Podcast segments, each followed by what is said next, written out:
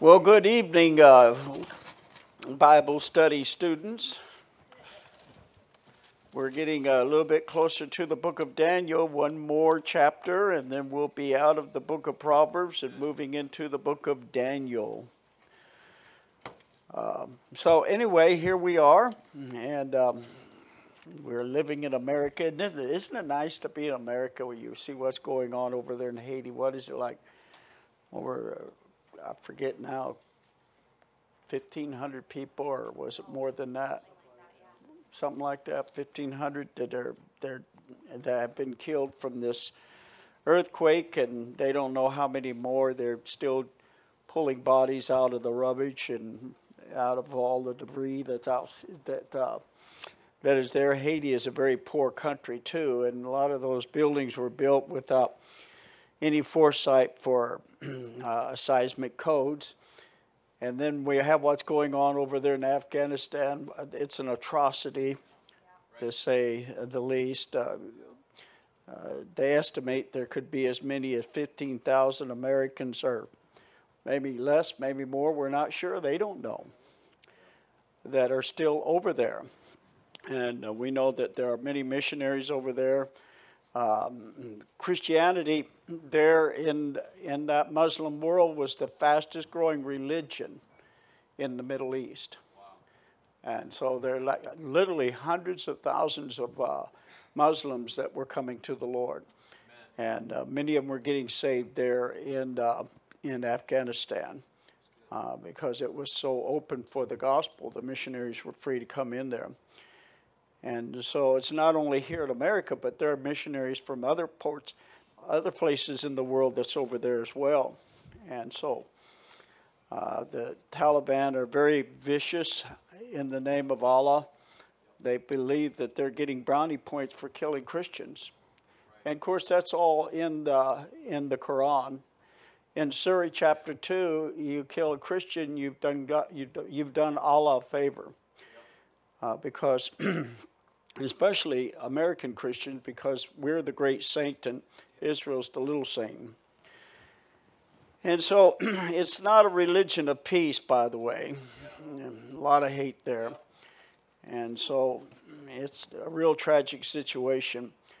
Uh, there is a lot of false information going around. Someone has hacked into my old uh, Facebook account and has attached my name to some of this that's going around and, and uh, sending it to people from Pastor Nolan. That there's 229 missionaries that are going to be executed tomorrow and uh, sending it out there in my name. And so people are contacting me. So I just, again, I took it off.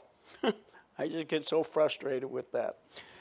Uh, people texting me or asking me, uh, is this you? Or you know did you put that in there? Is this you? Are you needing help? So so there you go. But uh, anyway proverbs good to see you tonight. Thank you for coming out. We're going to talk more about mr Agur. If you want to learn more about Agur well you can watch him at six o'clock uh, on me on uh, what is it me tv uh, the Addams family. I believe he's the butler there. Uh, but uh, anyway, we, last week we, we talked about some observations that were made by uh, Agur, and um, he, we left off with the four generations uh, of uh, sinful people. And so now we go into the four and the three. Yeah, there, he talks about four various groups, and then he gets into three various groups. You can see as we start off, we have Agur's observation on axioms. Axioms are something that illustrates something that is true. And so it is an accepted uh, explanation of something that we know to be true. Uh, we know that leeches are something that you don't want in your mouth or in your nostrils.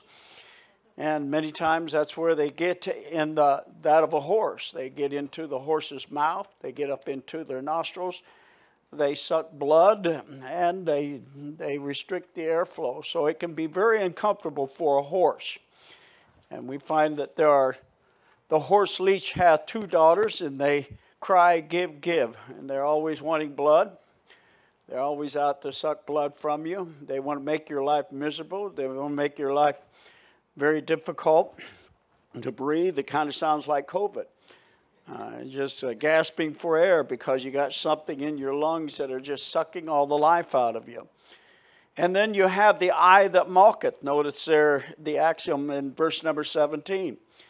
The eye that mocketh at his father and despiseth to, to, to obey his mother. Uh, the ravens of the valley shall pick it out, and the young eagles shall eat it. So the eye here in this axiom, it's in reference to a rebellious look, a look um, at parents like, hey, I don't respect you. And I don't have to listen to what you have to say. And uh, mom, I despise what you just said, and I despise you giving me all these orders. And so it's that kind of look, and God doesn't like it. And God says through this axiom that that kind of look is something I don't like, and it'll bring destruction upon you. And I don't know about you, but when I have, when I was raising my children, when they gave me that look, I wanted to pop them one.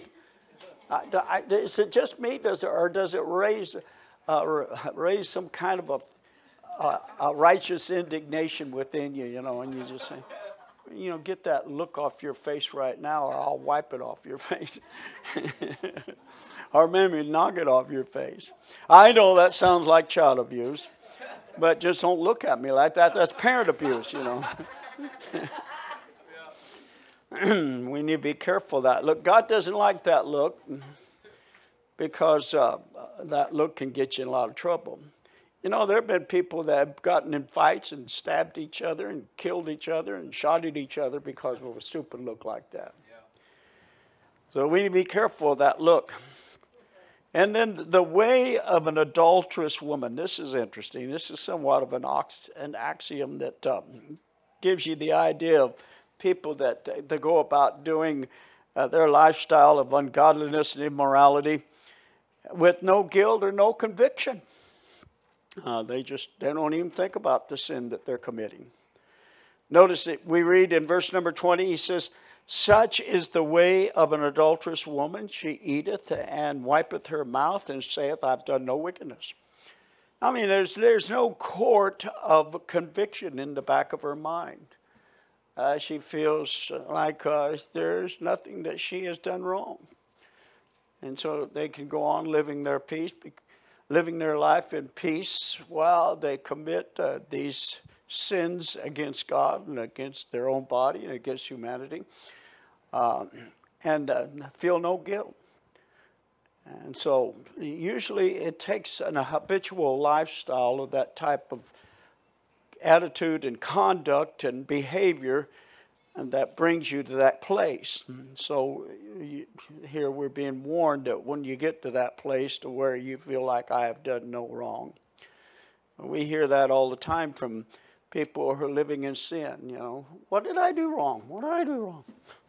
I have a son like that right now. What did I do wrong? I'm not, you know, I'm, I'm not doing anything wrong. You know, I'm just drinking, doing a little bit of drugs. What's wrong with that? You know, why is everyone so upset with me? Pray for our son, Stephen. He's in uh, a U-turn program up there in uh, Eastern Washington, and so pray that he stays with that program. Uh, but um, very frustrating uh, when they get to that attitude to where they they don't think their sin is that big of a sin, and they they they have a problem with you for thinking their sin is a problem. and then we see uh, in verse number 32, and I forgot to put verse, or is that verse 32 and verse number 33? The three there is supposed to represent 33. I, but anyway, not to confuse you, but that's that's what we call an, a typographical error, a pastoral error. Self expression of doing wrong with forcing wrath. Wow, that's an interesting one. If thou hast done foolishly in lifting up thyself, or if thou hast thought evil, lay thine hand upon thy mouth.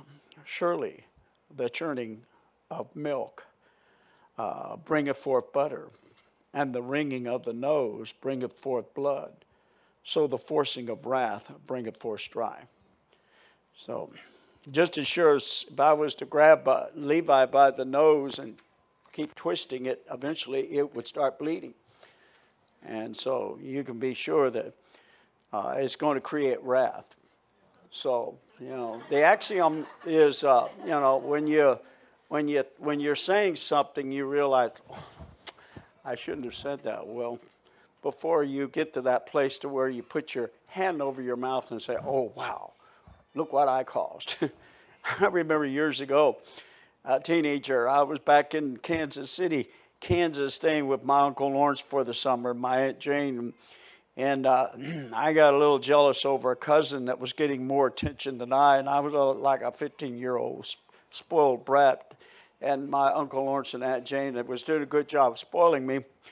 And uh, anyway, this cousin that was about five years older than I kept teasing me and, and uh, trying to challenge me to a fight. So uh, I felt like, well, you know, he's bigger than I am. He's stronger than I am. I don't want to mess with him. I'll just leave. I went over to my Uncle Herman and Uncle Ed's.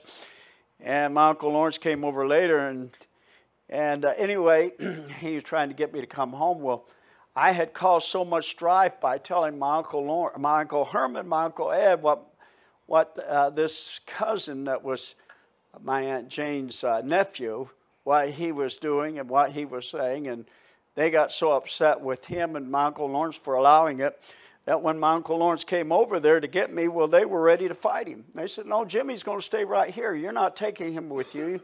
You know, you, you let uh, Jane's nephew come over there. You know, he's, he's twice his age, he's twice his size, and try to pick a fight with him. What are you doing? You know, get out of here. Leave him alone. Leave Jimmy alone, you know. And there was almost a fist fight, and I'm thinking, oh, what did I do?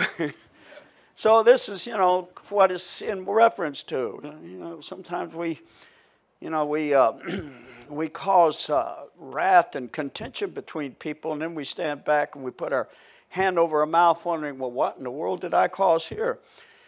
And so these are things we need to be careful of. And then as we move on, uh, this, we have a whole variety of things going on here in verse number 15 through 28. We have uh, four groups of four. That's interesting. We, as we read verse number 15 through verse number 16, uh, as we look to the half latter part of verse number 15. Uh, there are three things that are never satisfied. Yea, four things say not, it is enough. So, what are they? Well, there's the grave, and there's the barren womb, and the earth that, is not filled with water, and the fire that saith not, it is enough. And so, as we look to the grave, we understand that people die every day. It's estimated that some 164,000 people die every day. Uh, I just was checking online. This is all fresh and new. Uh, 7,000 people in the world die every hour. 114 people, as uh, one minute has passed by, have already passed into eternity. And every two every second two people die. So as you're sitting there as the seconds go by you can just count them down. 1001 1002 1003 1004 and you have already eight people have already died in the world. People need the lord and we need to understand how important it is and the barren womb uh, you know a woman that is truly a woman wants to do what God has created her to do, and that's to have children. Of course, we live in a day and time, the Bible makes that very clear over in the book of uh, Romans that, uh, that there are some women that have lost that natural affection. And they don't want children, and if they do have children, they don't want to have those children. They want to murder those children. And so there's something wrong about that, and the Bible calls it a reprobate mind. The Bible says that that person has been given over to the sickness of uh, their depraved mind. And uh, we have a nation and a world that is caught up in that sickness. And now we have those in Congress uh, that, I mean, they want to go all the way with abortion, clear up to the ninth month and beyond. Um, but a true mother understands her purpose. And if she can't have children, she feels unfulfilled. Uh, there was a time where most women that weren't able to have children, I felt that way. But uh, what we see in the depravity of this day and age is, has uh, changed some of that. And then we see that uh, there is drought. We need water. The ground constantly needs to be wet, it constantly needs water. If you want things to look beautiful, you have to have rain. In the state of Washington, it is so beautiful. We were up there just for three weeks here, just a couple weeks ago. And uh, we, my son Matthew and my wife and I, we got to up there as you come up uh, about seven or eight miles north of uh, of Granite Falls. I'm trying to think of the name of this Monte Cristo, I believe it was called. Uh, it is an old uh, mining uh, town. It is now a ghost town. It's almost a five mile hike into it. And so, a couple old people, well, myself being old, my wife not quite as old as I am, we were able to hike up in there. It was so beautiful. I mean, the Cascades are just looming over the top of those trees there, which you know all snow capped, and and uh, just uh, right below as we're walking along the trail, there's this beautiful crystal clear uh, river of water that's flowing along, and um, this the scenery is just breathtaking. And then when you get up there along the uh, the cascades of those mountains, uh, up close to where uh, those uh, the miners would dig for the ore, the gold, and the silver, and the copper, and the lead that they were pulling out of there. It's just unbelievable the scenery that you see there. Uh, but you wouldn't have that kind of scenery if it wasn't for the rain. You, it would look like you were down here in Desert Hot Springs with sand blowing in your face. um, But you know, when the Lord comes, He's going to give rain, and, and there's going we're going to enjoy rain. But I believe there'll be lots of sunshine too. But there's going to be plenty of rain because rain. There's just something about rain. You know, it brings it pulls the oxygen out of the air and it puts it down into the soil, and it causes everything to look so lush and so green. It's just something about when the fresh rain comes down. You know, it, it, pulls in all the nutrients that in our atmosphere and it puts it in the soil, and that's why the grass is so much greener and green so much quicker. Uh, you know, by the rain that comes down rather than the sprinklers that sometimes are in the lawn. And so we understand that uh, everything constantly needs to be watered because the earth is always thirsty. And then we understand that uh, the fires, like the fires that are going on right now, I don't know if those are, have they got those fires out? They're still burning. You say fires cannot be quenched. Hell, I mean, it'll never be quenched. And so, as long as you have fuel for fire, it's going to burn. It wants that fuel, and it just burns and burns, and, and it's never satisfied. It's horrible to think about people will be burning in hell for all of eternity, and there'll be plenty of fuel to keep that fire burning. And then as we move on there, we have in verse number 18 through 19 four incomprehensible wonders the way of an eagle, the flight and the majesty of an eagle. Uh, we have what is called the Australian eagle its wingspan can reach as much as nine feet. And then we have what is we understand is the golden eagle and the bald eagle. The golden eagle wingspan reaches a little more than eight feet, and they can fly uh, at altitudes of more than 10,000 feet. They can dive at speeds of more than 200 miles an hour. Their peripheral vision is almost like uh, 260 or whatever. They can spot a rabbit, you know, a mile away and dive at speeds at some 200 miles an hour and leap down uh, with their talons and pull them up. Uh, their, their strength, they've been known to be able to carry away animals and small deer uh, that uh, weighs as much as 60 pounds. They're amazing creatures.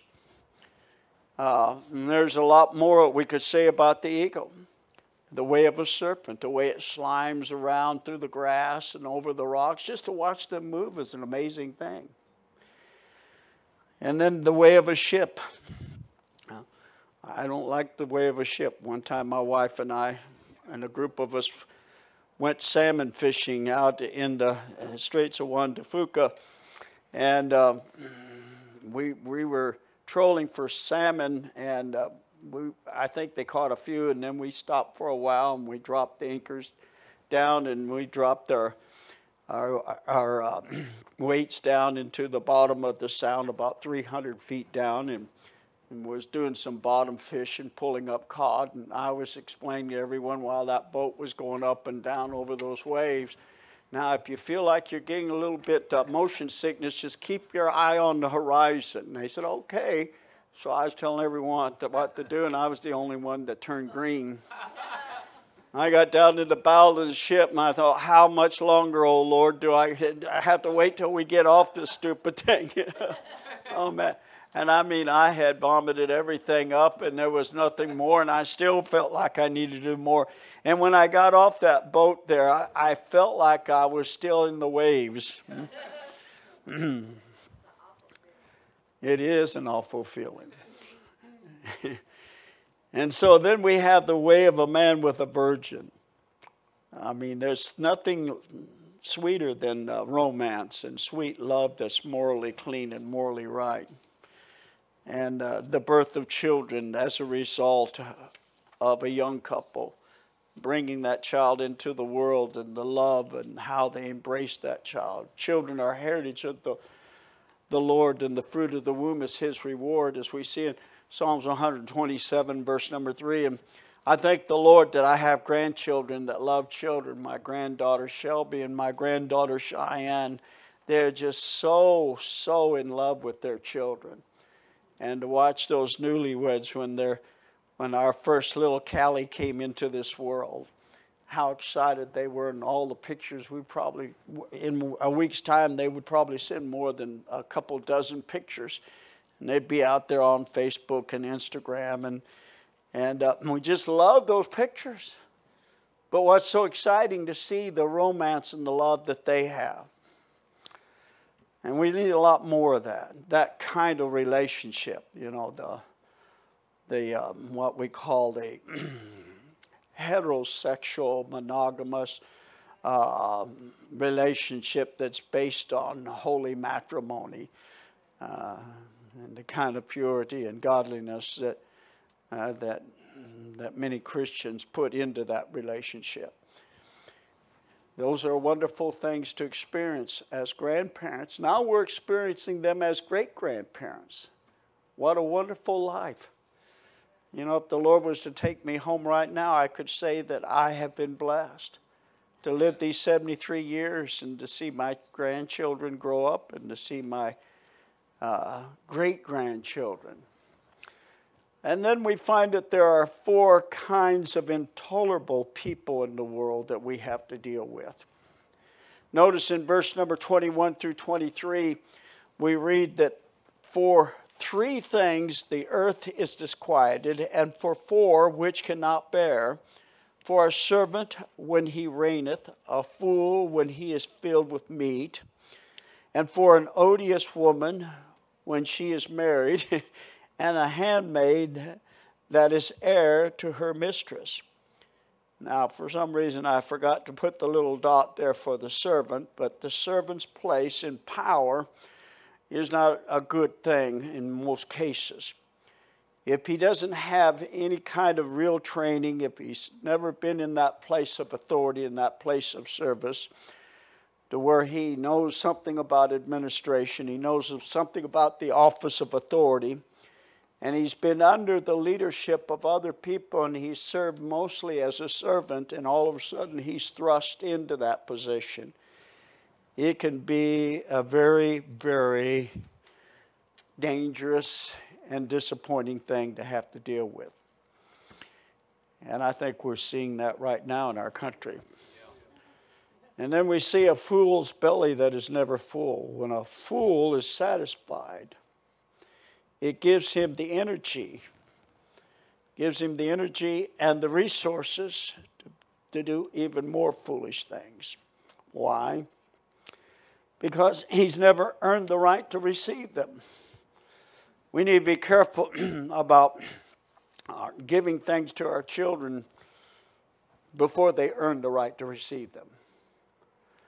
They need to learn responsibility.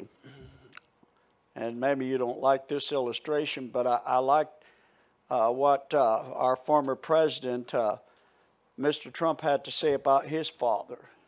He didn't give him all, you know, a big bundle of wealth. He, he said, well, here's a million dollars, now let's see what you can do with it. And they had to be responsible with what they have when we give them everything that we've worked all of our lives for, uh, many times they'll just take it and blow it out of mere foolishness because they never really earned the right to receive it. And so it needs to be uh, maybe a little at a time. Say, well, now I'll give you this, and if you can be responsible with that, then I'll give you something more. You don't buy a 16 year old child a, a brand new $60,000 car. You start him off with something that you know, and see how he treats that and kind of respect he gives to that and respect he shows to others out there on the road uh, before you, you, you know, give him something that uh, he really doesn't have the, you know, the common sense or he hasn't really had the right to deserve something like that because he hasn't proved himself. Yeah. Parents need to make sure their children are proven before they give them too much of a responsibility or too big of a blessing.